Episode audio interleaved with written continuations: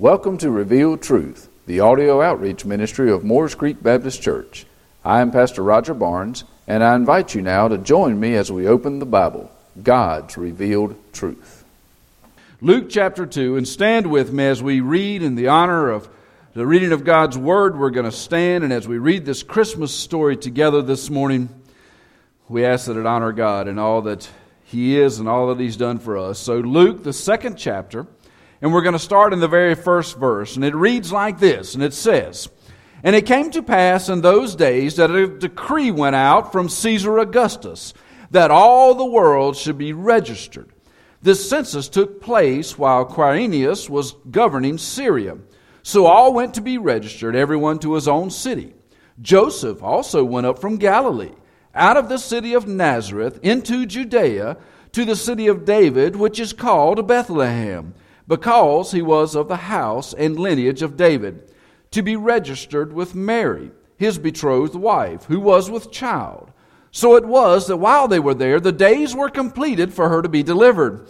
And she brought forth her firstborn son, and wrapped him in swaddling clothes, and laid him in a manger, because there was no room for him in the inn.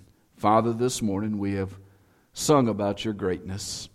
We have fellowshiped together and studied your word in Sunday school. And now, Father, we open your written word. And we ask that you take that word and make it alive in our hearts.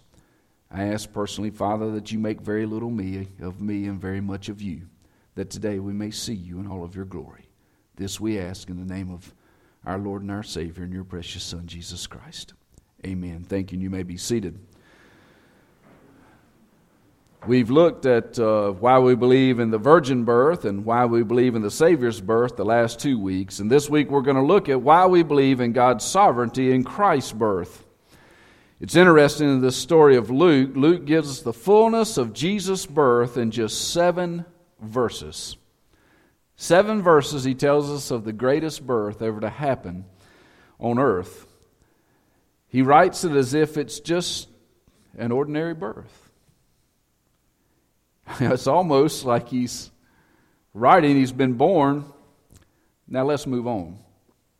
It's interesting how Luke does that. But in fact, Luke has little embellishment in his writings at all. Luke gets straight to the point. Luke doesn't beat around the bush. It's even though he uses very few words in what he writes, those very few words are full of meaning. They're just overflowing with meaning. He doesn't ever stop to explain his statements, he just makes them. He leaves it up to us to discover what they mean and what's behind those. And this morning we're going to do that with this passage. See, Luke uses some very verifiable evidence to prove that the story of Jesus' birth is real. Some say it was a fable made up, some say it was something done over the years to give us an opportunity to have a holiday. When actually, the holiday that we celebrate now is not at Jesus' birth, in case you didn't know that. This holiday was created to offset a pagan holiday that was at the same time. It was set to try to bring some God into the pagan environment. So, this day that we celebrate is not the day. This day was chosen through history because of a pagan celebration, much like the Halloween that we celebrate and the other things. Those were not set forth in stone. You're not going to find anywhere in the Bible that it says Jesus was born on December the 25th of AD 0, as we even restarted our calendar with this birth. You're not going to find those things. What, what Luke is doing here is he's given us enough verifiable evidence for us to understand that this celebration that we have is of a very real, very tangible story very real happening. And it's a very real happening that was orchestrated by God. See, those who originally read this gospel or read what Luke had written, they might have even had firsthand experience in this particular time. So they might have understood what these names and places meant. At, at worst, they would have certainly heard through the speaking and vocalization of, of their customs and history, they would have heard about these people and these places. We don't have that luxury. We don't remember or don't know about or haven't heard firsthand the stories of thousands of years ago. Yet Luke writes it as if we were there. Luke gives us the information as if we can say he's, he's writing and saying, You remember that Caesar Augustus, and you remember Quirinius, you remember King Herod, you remember these folks. And he just writes a story, but it's kind of interesting how he does it in such a way that it can be verified through history. And I find that awesome in the way that he writes. But for these verifiable truths, even though we can verify those truths through history, there's much more in this passage that excites me. What excites me in this passage is that Luke writes in such a way that he proves that God was in sovereign control of everything that happened in Jesus' birth. See, sometimes we stop and think that it was a coincidence. We stop and think that they lived there, that it happened to be that time, and there just happened to be these things going on. But if you took the time to look at all that Luke puts in those seven verses, you would find out that it was detailed from thousands of years before this day. Thousands of years. You see, there's proof of God's sovereignty in the birth of Jesus. And the very first place that Luke gives us that proof is where he says that God was sovereign into the decisions that were made in the world at that time. Where do we see that? In verse number one of Luke 2, it says this. It starts off and says, And it came to pass. And it's kind of interesting. You heard Jacob get up a while ago and give you the Greek reading of John 3 16 and 17. And for many of you, you haven't heard those words or knew what those words were. You would have thought that maybe he had had too much sugar this morning if we'd have got up and said he was just going to read to you John 3 16 and 17. But the Greek language is very flowery and it's very full in its meanings. And sometimes the translation from that Greek into our English is very poor. And I've had some say, Pastor, we wish you wouldn't use that Greek. But, you know, there's, to really understand what happens in a passage, you have to understand the way it's written. In that very first sentence there, it says, and it came to pass. When we think about that sentence, we think that something just happened to happen at a particular time. It would be saying that you know, it just came to pass at this time that the weather happened to change, or these things happened to go on. When the Greek, whenever he wrote this and wrote about it coming to pass, that word that was used there because it was a single word, that word more often than not should have been translated to cause to be. To cause to be. That sets the entire tenor for the passage. See, Luke started off, he didn't say it just so happened in those days. What he did when he wrote in those next words, those days, what he was saying is it was caused to be in those days. See, nothing happened by coincidence in God's world. God was in complete control. And it says that he was caused it to be in those days. And you have to stop and say, well, what are those days? What are those particular days that Luke's talking about? And he goes on to give us specifics about those days. And it's specifics in the things that God was in sovereign control over, and those specific things are actually people. If you look back with me at Luke chapter 1, it's at the end of Luke chapter 1. You remember in, in Luke chapter 1, there was Zacchaeus was um, having prophecies about the ministry of John the Baptist and John the Baptist being born. There was all these things happening. The very um, end of that, as he starts to work through that, it, it talks about, uh, about John the Baptist. And back at, uh, in Luke chapter 1, verse 5, to start off that particular chapter, it says this There was in the days of Herod, the king of Judah, a certain priest named Zacharias of the division of Abijah. His wife was the daughter of the daughters of Aaron, and her name was Elizabeth. Luke, all the way back at the beginning of his book, sets the days for us that he's writing. He sets the days by giving us a very specific person. This person is Herod. Now, this Herod, king of Judea, was not a person that was really involved in what was going on in the religious realm, so to speak, but he was king of the place. He goes on through Luke 1 and he talks about this announcement of this birth of John the Baptist. This wonderful story of how this couple who had been barren were going to now have a child. And the prophecy was made to Zacharias, his dad, that this child would be the forerunner of the Messiah. He also happened to be the cousin. And if you remember, Mary and Anna came together. They, they came together there for two or three months, it says in the Word, before John the Baptist was born and before Jesus was born. And they came together, and if you remember, whenever Mary came into the place, Little John the Baptist jumped out of his mother's belly at the presence of the Messiah. And those days were these days of this Herod the king. You can go back in history and look at this Herod the king. And we see him mentioned there in the story of John the Baptist. Then, as we go towards the end of Luke 1, the curtain kind of comes down on this story of John the Baptist. And this curtain rises on this story of Jesus. And John continues the in the days, giving verification by saying there in that first verse of chapter 2 that this decree went out from this person named Caesar Augustus. This isn't a new name to us, this is a name we recognize. This is one that we recognize from Scripture. We also recognize it from the studies that we've done in school, hopefully, of, of uh, Greek times and, and history in the Roman culture. We notice that word, but do you know that Caesar Augustus was not the gentleman's name?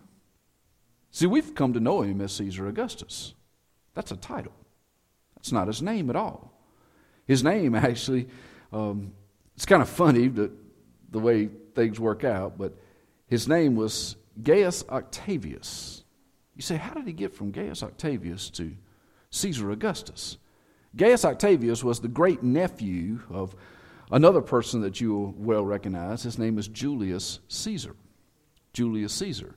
Julius Caesar was a ruler at the time and, and at some point in time had died and would pass his throne to one of his children. The only catch was Julius Caesar loved little Octavius. He actually adopted Octavius as his own. And when Julius Caesar passed away, the throne went to Octavius.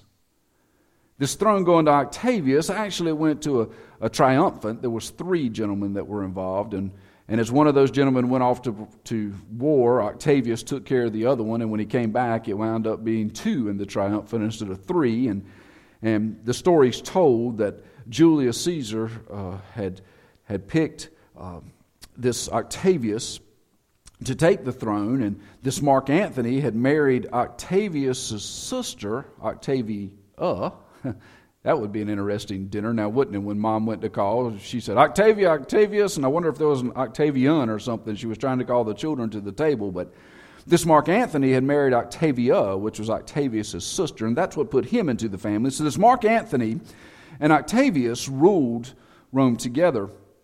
It came down to the point that, that Octavius decided he no longer wanted Mark Antony to be a part of this and went to battle and did away with Mark Antony And and Octavius took over this, this kingdom of Rome all to himself. And it was at this time that he adopted that title of Caesar. His name at that particular time was Gaius Caesar Octavius, was the way that he was known. And again, Caesar being a, a, a title more than a name. He took that from the Julius Caesar, was given that actually by the Roman Senate at the time. So he was placed over this, this group of Romans, this area of Rome. There's something really interesting about this uh, Mark Antony and Julius uh, Caesar's great nephew, uh, Octavius. This battle happened about 31 BC. Julius Caesar had passed away somewhere around 14 or, or so uh, BC, maybe, whenever all those things were taking place. And these battles and all, as, as they were going on in this region, this, this Octavius came to the top as not just the dictator, but he came to be loved by the people. The kingdom spread of Rome all the way out to what we now know as Iran and the desert, out through many regions. And you ask, why is that important? See, it was to be in this kingdom that the gospel was going to be spread.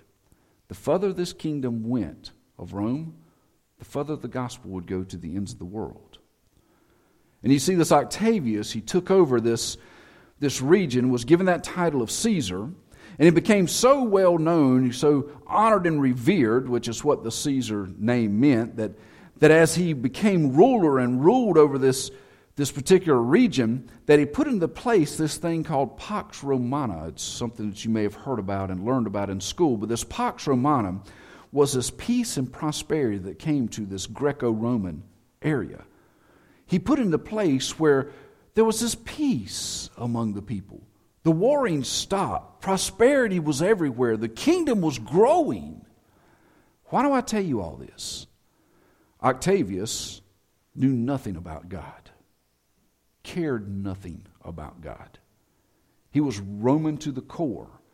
It was all about Caesar. As a matter of fact, inscribed at his death upon a stone was this Caesar Augustus, Savior of the world, is the way the Romans saw him.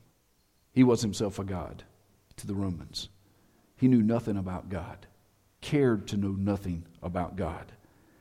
But he set in place many of the regulations that ran that Roman Empire.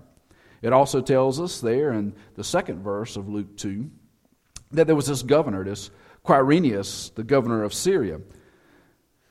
Quirinius was a governor or a leader a couple of different times. He was actually was a ruler over both of the first two censuses, the first being here, the second he was a Roman uh, army ruler in that particular era. He didn't actually make the rules, he just enforced those rules. He enforced those from this Julius, Caesar's great nephew, Caesar Augustus. He was being named in this story mainly for validity to the story. Why do I tell you all this? Because it was these people that put in place the things that caused the birth of your Savior in the place that was prophesied thousands of years before. Yet none of these men had anything to do with God, wanted anything to do with God. They were completely worldly, they were completely about themselves, they were about looking like God and being God to those people. Yet God, in His sovereignty, took these godless pagan men and orchestrated the birth of your Savior through them. To me, that's an amazing story. It's an amazing story to think that these guys who didn't even know what the Old Testament, as we call it now, was, didn't even know what the prophecies were, and could care less, were fulfilling those prophecies. Do you know why? Because God's sovereign. All that happened in his birth was sovereign. He was sovereign in those days and those things that happened. He was so sovereign that Caesar Augustus put out this decree, as it tells us there in that first verse. What is a decree? A decree is an edict from a ruler. It's something to say that this is the law, this is what is going to be done. I am God and you are not, and this is what you're going to do. He puts out this rule. I find it interesting that it says there that in verse 2, the census first took place while Quirinius was governor. This happened to be the first census. Happened to be the first census. Does that not ring a bell with you? God's doing something. God's using men that don't know anything about him or care to know anything about him, and that have those men put in place a rule that people would be censused for tax purposes. And it says it's the first. Any coincidence? I don't think so. I don't think so. What God does is He puts into place exactly what He needs to do to fulfill prophecy. You see, it was to be for all the world, it says. And we think, how in the world? The people all the way around the world come to these hometowns. Remember, the world at that time was the world of this Caesar Augustus. This Caesar Augustus that spread out across nations, yes, now, but it was the known world at the time. He put into place that they would just have a census. What he did not put into place was that they would do it in their hometown. We'll talk about that in a few minutes. See, this speaks, this whole world speaks of this Roman Empire, this Roman Empire that Caesar Augustus wanted to make himself known in, wanted to be powerful in, and definitely wanted the money from. and that's why he was having a census for taxation purposes. But apparently, he and the Jews didn't see eye to eye on this. For if you look back through history, this decree was probably put in place somewhere around 8 BC. Somewhere around 8 BC. If you know in BC the calendar counts backwards. And it looks like this particular story we read is probably somewhere in the neighborhood of about 6 to 4 BC. So it looks like this decree was put in place a couple of years before it was acted upon by the Jews because there was this power struggle. This power struggle, the Jews tolerated the Romans, but really didn't want anything to do with them. The Romans tolerated the Jews and really didn't want anything to do with them. But it seems like they must have come to an agreement somewhere, and the Jews said, fine, we'll, com- we'll participate in this census because we're having to do it at the tip of a sword, more than likely, but we're going to do it our way. And because lineage is very important to the Jews, they put in a place that the Jews would have to go back to their own hometown, the place of their, their lineage, the name of their family, the head of the household, so to speak, to be registered. So they put into place that part of the rule. Here, God again steps in to a situation, takes men that want to know nothing about him, and have them put out a decree that everyone would have this census they had to participate in. The Jews would argue about it, but come to agreement to do it, and then they would put into place that the Jews had to do it in their own hometown. Both groups were fulfilling prophecy without even knowing it. Why? Because the sovereign hand of God was upon the situation. We look at situations today and we wonder why, don't we? We look at situations and say, God, we wish you would fix it. Have you ever thought about God's in control of it? Have you ever thought about the thing that you're praying for God to do? He's laughing at you because He said, I put them in place to do exactly what they're doing. Have you ever thought about you're asking God to change his mind when God's the one in control in the first place. Do you really think the Jews thought Caesar Augustus was the best choice to run the region? Do you think Caesar Augustus probably did some very stupid things, like, for instance, we're going to tax everybody, so let's show up for a census? Sound familiar to today? Yet, God was in complete control of what was happening.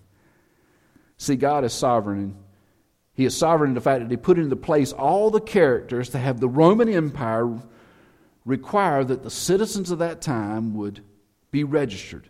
And it was all to be done in those days. So God was sovereign. He was sovereign over the decisions of the world, so to speak. Yet he was sovereign in a smaller group. He was also, the second point, was God was sovereign in the demands of the nations. You see, because within that world were these nations. And, and it says here in verse 3 of chapter 2 of Luke, it says, So all went to be registered, everyone to his own city. I alluded to a while ago that the Jews had put into place this whole lineage idea, and that the Jews had to be registered in that city, which worked backwards in their lineage to the important folks, so to speak. You see, it was about 90 miles, about 90 miles from this little place called Nazareth to this little place called Bethlehem. 90 miles. If I were to tell you today that you had to go 90 miles to do something, would you be concerned? What's it going to take you? The way I drive, you'll probably be there in an hour and a half or so if traffic's not too terribly bad. So, an hour and a half of your life, you'll be there. What if I told you you had to do it on a donkey? Now you'd get a little concerned. What if I told you you had to do it on a donkey nine months pregnant? Would you be more concerned? See, have you ever stopped and thought about what God's sovereignty played out in the lives of those kids looked like? You see, and he was sovereign in the fact that he said, here's what must happen Jews, chosen people, your heritage, your lineage is important. I'm going to work through the Jewish leaders to put into place that you must go back to this place that is the city of the important ones of your country. Why go to Bethlehem? Why Bethlehem for, for Joseph and Mary? If you look in the Old Testament, you read about the city of David, who is the one that was the lineage, the important lineage person in Joseph and Mary's life both. You see Mount Zion more often mentioned as the city of David than you do Bethlehem. Why Mount Zion? Because that's the city where David ruled. But understand what God had put into place is they'd be sent back to the city of the birth of their heritage or their lineage. See, the Jews held that in very great importance. And it's kind of funny that that God would say something about this, this lineage of Joseph and Mary and use this name of King David as being the one. If you study much about King David in the Old Testament, you understand King David was a great king, but he was also a great sinner. King David was quite possibly one of the most forefront sinners in the Old Testament. He so much desired this, the wife of one of his soldiers that he took her and had him killed, if you remember. What a gruesome story. To think this man that now we're sending the mother and father of our Savior back to this city that is known for a murderer, for an idolater, for a fornicator. But you know, God says something very special about David, if you remember in Acts. Something very special over in Acts. Acts chapter 13. It actually comes from the Old Testament, but it takes two Old Testament verses and puts it together here in Acts 13. He says this in verse uh, 22 of Acts 13. And when he had removed him, he raised up for them David as king. So this is the story about David becoming king. And he says, To whom also he gave testimony and said, That he in your Bible, I hope is capitalized because this is God giving testimony. God said this about David I have found David, the son of Jesse. Do you remember the story? They came to Jesse, they lined up all of his sons and said they were going to pick one to be a king. And they said, Hold on, there's one missing. Where's the little one? Said he's out in the field. Said, Well, go get him. They brought him back. They had him all lined up, standing there, polished and cleaned. And who was chosen to be king? Little David. Little David, the least of the bunch. He's saying, here he's saying, he raised up uh, for them David as king, to whom he also gave testimony and said, I have found David, the son of Jesse. And he gives this testimony about him, a man after my own heart, who will do all my will. What a beautiful picture of a sinner redeemed by grace. He chose him, he sinned, he forgave him, and David did all of his will. It's this David, this birthplace of David that Mary and Joseph are going back to because of the importance of this, this lineage. I find it interesting over in Isaiah that this prophecy is given several times over in Isaiah. Isaiah chapter 9, if you remember, we read a, parts of a few weeks ago, and I'll read this quickly for you this morning, but Isaiah chapter 9 he says this in uh, verse 6. He says, For unto us a child is born, unto us a son is given, and the government shall be upon his shoulders, and his name will be called Wonderful, Counselor, Mighty God, Everlasting Father, Prince of Peace. And here's where he connects David. Of the increase of his government and peace there will be no end upon the throne of David and over his kingdom, to order it, establish it with judgment and justice from that time forward, even forever. The zeal of the Lord of hosts will perform this. He says this Messiah, Israel, that you're looking for is going to come and he's going to sit on the throne of David. Thousands of years before the decree is put in place by pagan, godless men, God had said, This throne of David will be occupied by this Messiah. He even said it in 11, chapter 11, verse 1, he said, There shall come forth a rod from the stem of Jesse, and a branch shall grow out of his roots. He spoke directly about this rod coming out of Jesse, the younger son, David.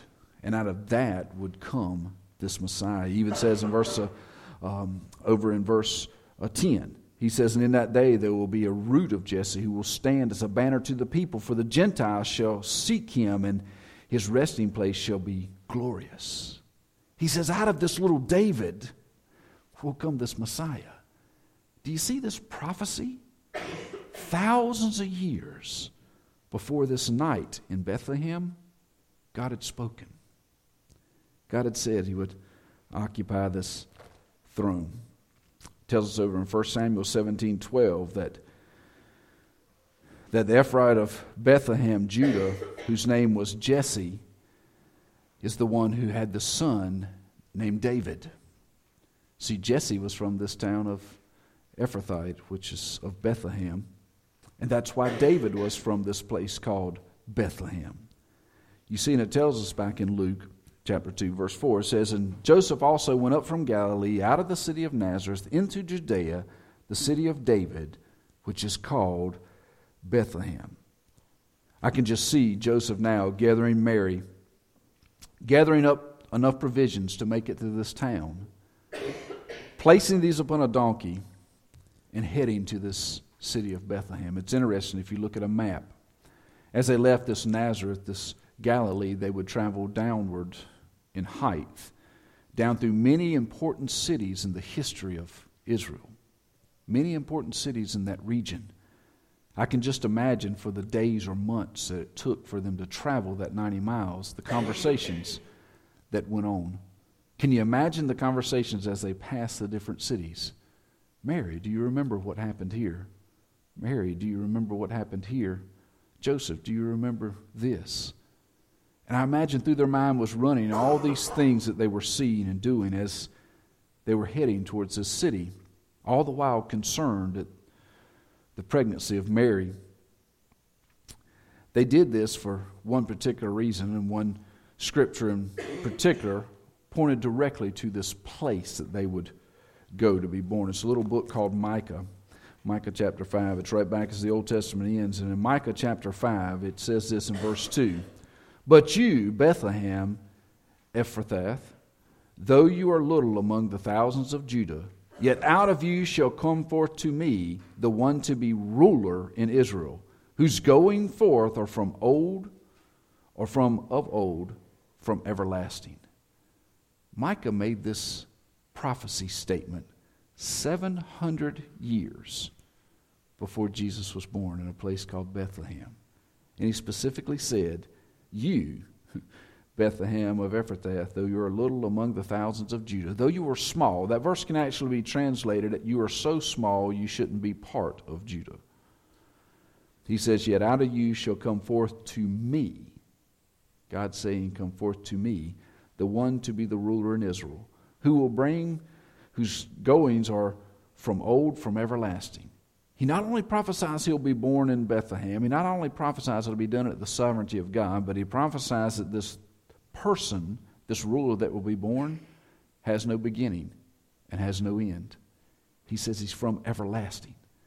What an awesome thought to think that God put all of this together some 700 years before the birth of our Savior Jesus Christ. You see, they went up to that city to be registered, and we saw that there was a sovereignty in the decisions of the world, and we saw that there was a sovereignty in the demands of a nation, but there was also a sovereignty in the delivering of the Messiah to us.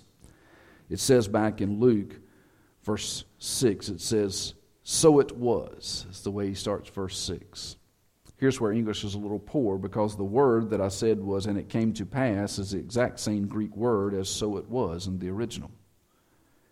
If, therefore, in, in verse number one, where it says, and it came to pass, means to cause to be. Again, here in verse six, it means to cause to be. So, actually, if you read verse six the way that it's laid out there with the insertion of our new understanding of the Greek, it would say, it was caused to be while they were there.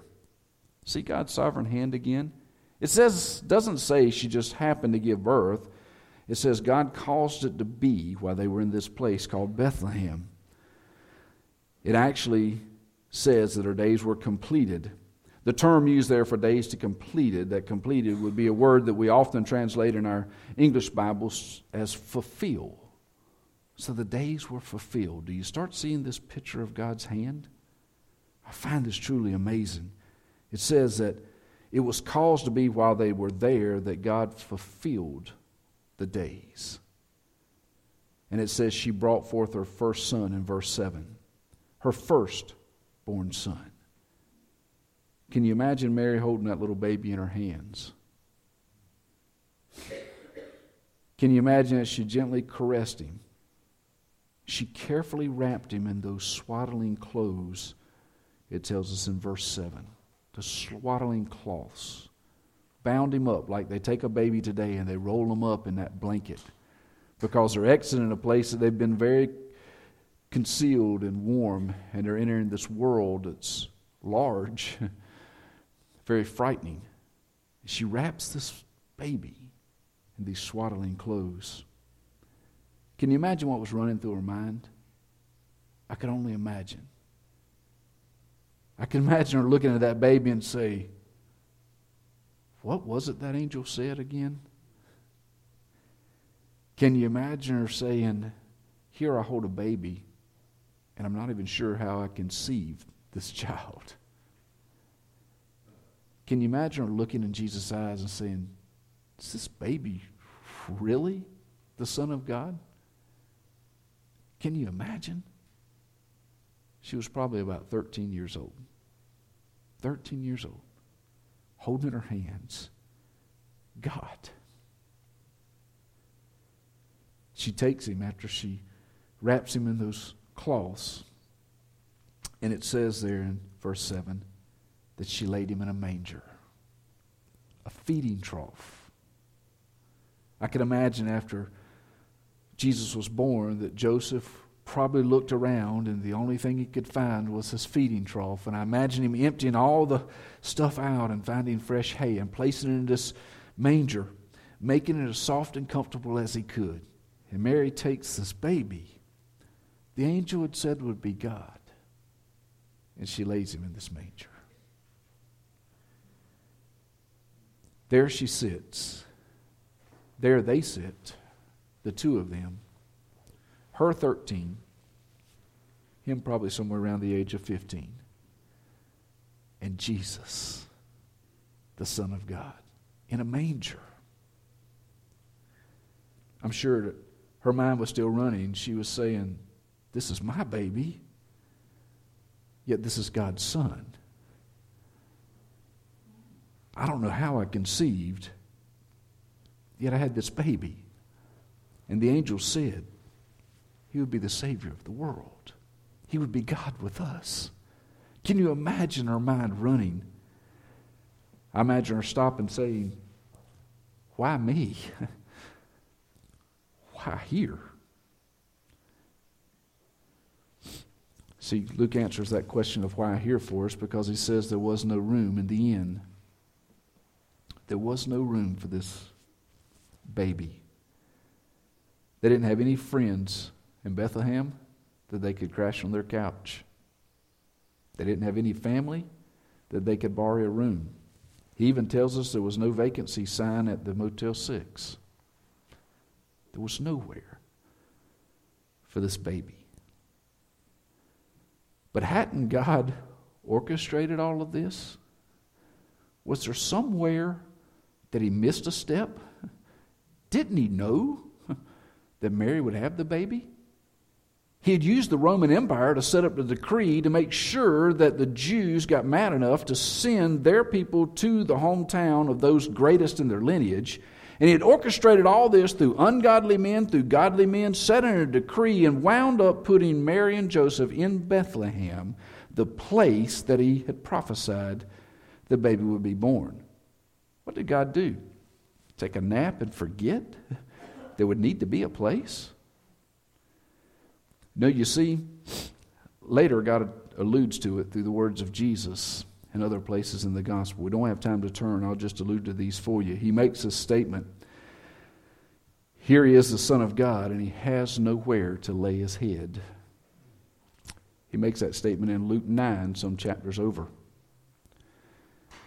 He also, there's a statement made in John 1, the beginning of John 1. It says that he was the one in the world, the world was made completely through him and the world did not know him. Can you see this Jesus?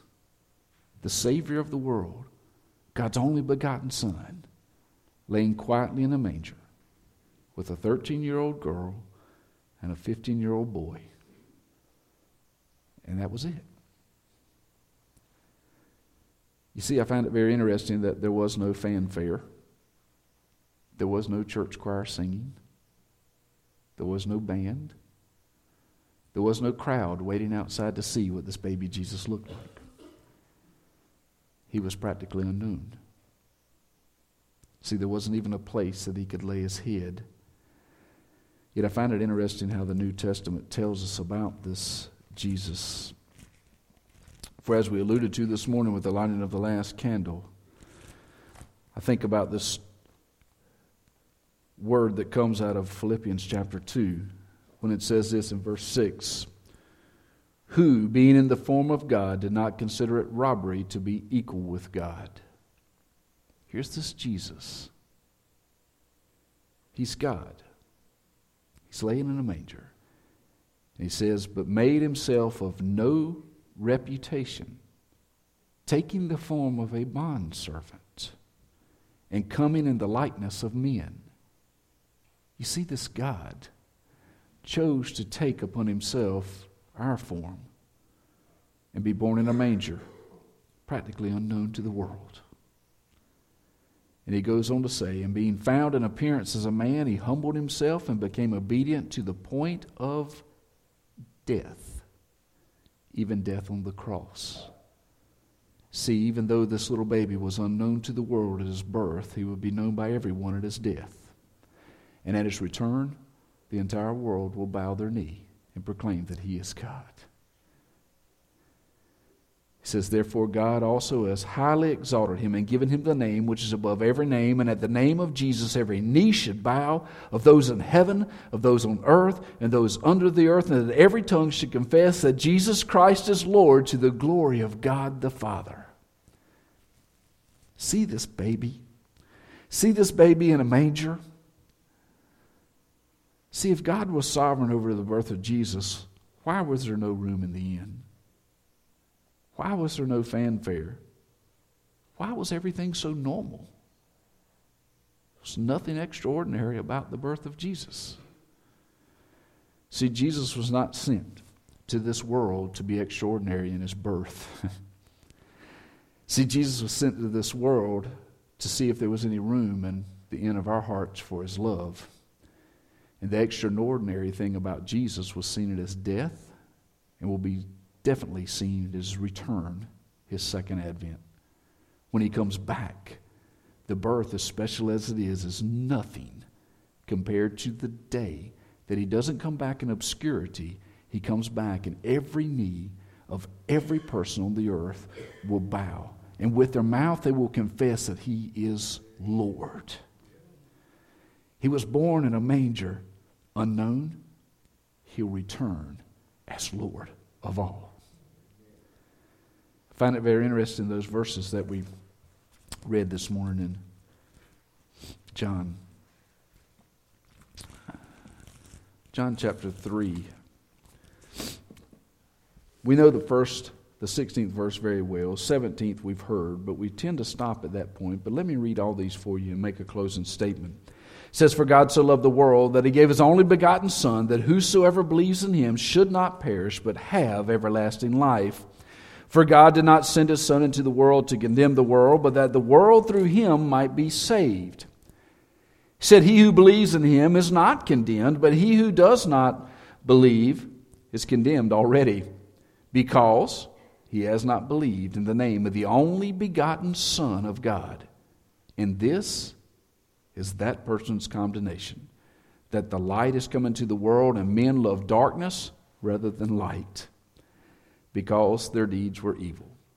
For everyone practicing evil hates the light and does not come to the light, lest the deeds should be exposed. But he who does the truth comes to the light, that his deeds may be clearly seen, that they have been done in God. See, when John wrote those words, that God so loved the world, he gave his only begotten Son, his Son was born in a manger, practically unknown. He grew and lived a sinless life as an example for us. He crawled upon a cross and he died that your sins would be forgiven, that you would see the light. He rose from the grave to give you hope of eternal life with him in heaven. Yet, even amongst us this morning, there are those who choose not to believe. Don't say God sent you to hell, because the word says you sent yourself because you didn't believe. See, God loved you enough to place that baby in a manger. What are you going to do with it? You see, Jesus came because God loves you. Jesus died to save you from your sins. Jesus rose from the dead that you might have eternal life with God forever. All this was done by the sovereign grace of a mighty God, completely controlled by the hand of God. There's no debate, there's no doubt about what God has done. What God has done is done. The question what will you do with that baby in the manger? Will you hear the still small voice of God calling you to repentance this morning? Will you confess with your mouth that Jesus is Lord? Will you believe in your heart that God raised him from the dead? Will you not just make room in your heart for the knowledge of this baby, but will you give your heart over to Him as Lord? You see, because the day will come when everyone will know him as Lord. Thank you for joining us here at Revealed Truth. I would like to personally invite you to visit with us at Morris Creek Baptist Church. We're located at 3107 Union Chapel Road in Curry, North Carolina. Our Sunday school starts at 10 o'clock on Sunday mornings and is followed at 11 o'clock with our Sunday morning worship service. We also have a time of prayer and Bible study on Wednesday evenings at 7 o'clock. We look forward to seeing you soon.